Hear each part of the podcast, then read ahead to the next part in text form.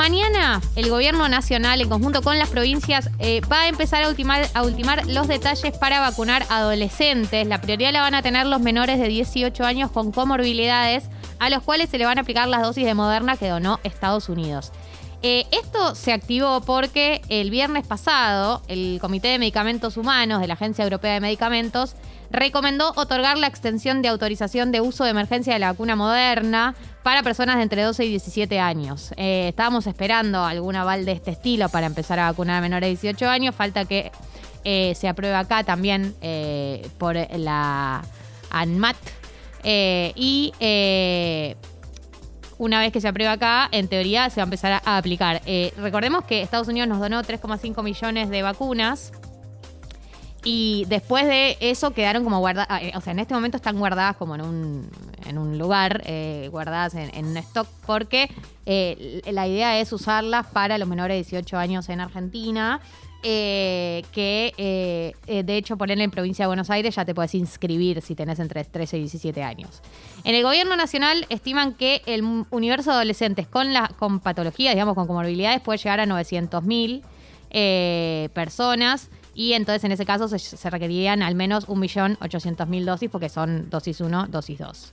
entonces, mientras tanto, se mantienen las dosis guardadas en el centro logístico de Andreani, eh, y a la espera de que se apruebe la vacuna y que podamos empezar a vacunar. Pero en teoría, el día de mañana, eh, el país con eh, las provincias, o sea, el gobierno nacional con los gobiernos provinciales, van a empezar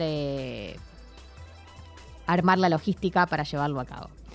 Eh, eh, por otro lado, por otro lado, eh, cerraron las listas el sábado a la noche. Ya lo vamos a hablar mejor. Qué picante. Súper picante. Siempre el cierre de listas es interesante porque sí, básicamente porque se picantea. lo vamos a hablar en profundidad, pero una de las novedades tenía que ver con algo que se venía hablando, que era una posibilidad, que era que el ministro de Desarrollo Social, Daniel Arroyo, sea candidato.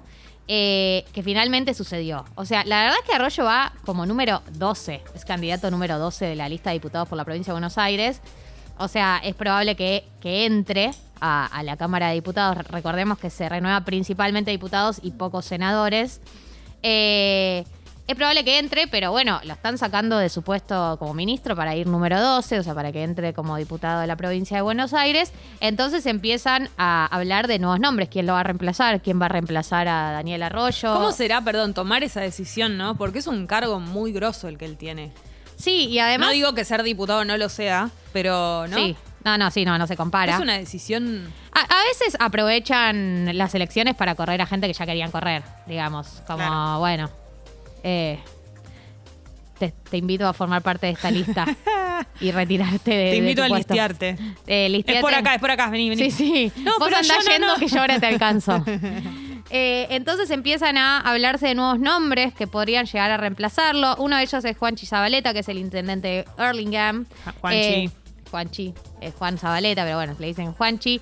Eh, o sea, los nombres que se están considerando son de intendentes principalmente, más que nada porque todo lo que es el mundo del desarrollo social tiene que ver con eh, el manejo de la caja de los planes sociales, de reparto de plata, del vínculo con... Organizaciones sociales, digo, hay, es un, ministerio que no es menor y que tenés que tener vínculo con organizaciones sociales, como con el territorio, con el barro, entonces hay muchos intendentes que tienen esa expertise y por lo tanto calificarían en teoría como posibles candidatos. Eh, el intendente de Almirante Brown, Mariano Cascallares, también es uno de los nombres que se está considerando. El Cuervo Larroque, que es el secretario general de la Cámpora y actual ministro de Desarrollo de la Comunidad Bonaerense, es otro de los nombres. Aún no sabemos eh, cuál va a ser el reemplazo. La única mujer, el único nombre femenino es, el de Cristina Álvarez Rodríguez, que es actual diputada nacional.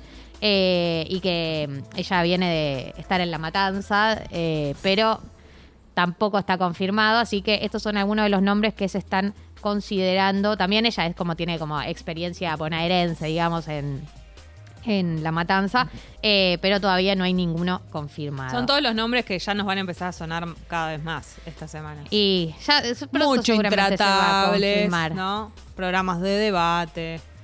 Eh, por último, eh, acá en Argentina se están haciendo, se está haciendo un ensayo clínico de la única vacuna vegetal Vieron que las vacunas muchas veces se prueban en, con proteínas de animales, etcétera. Bueno, esta vacuna eh, es vegetal. ¿Qué quiere decir esto? Básicamente que el proceso es un proceso que eh, depende de una planta, digamos, como que la, la tecnología que se usa depende de una planta. No lo voy a explicar porque no lo sé explicar, pero sí que es vegetal, como que si sos vegetariano o vegano, como que iría más en línea con si te genera contradicciones la vacuna, eh, por No está probada, claro. no está probada sí. con animales ni nada que, que te devenga de un animal, digamos.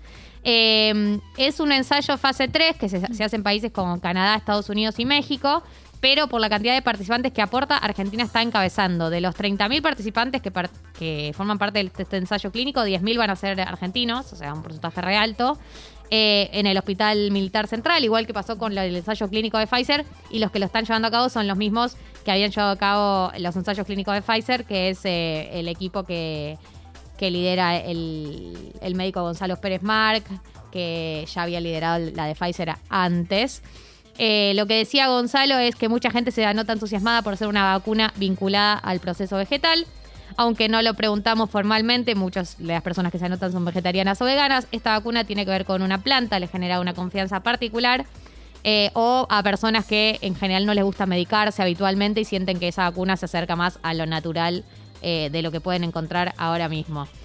Eh, y dice, es más una relación psicológica eh, que hace que la gente que hace que la gente tome esta decisión que lo que efectivamente ocurre. La vacuna no es vegana porque el adyuvante no lo es, pero sí es cierto que puede ser considerada vegetariana porque no tiene ningún componente animal.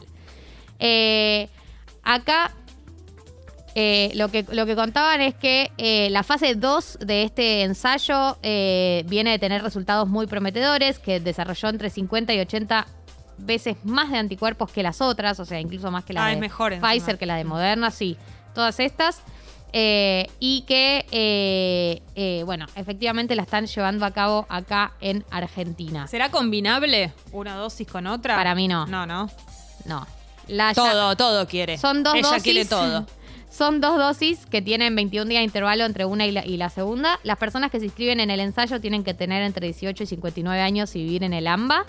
Eh, y tienen previstas unas 5 visitas al hospital a lo largo del año. La primera vez les sacan sangre y les aplican la primera dosis.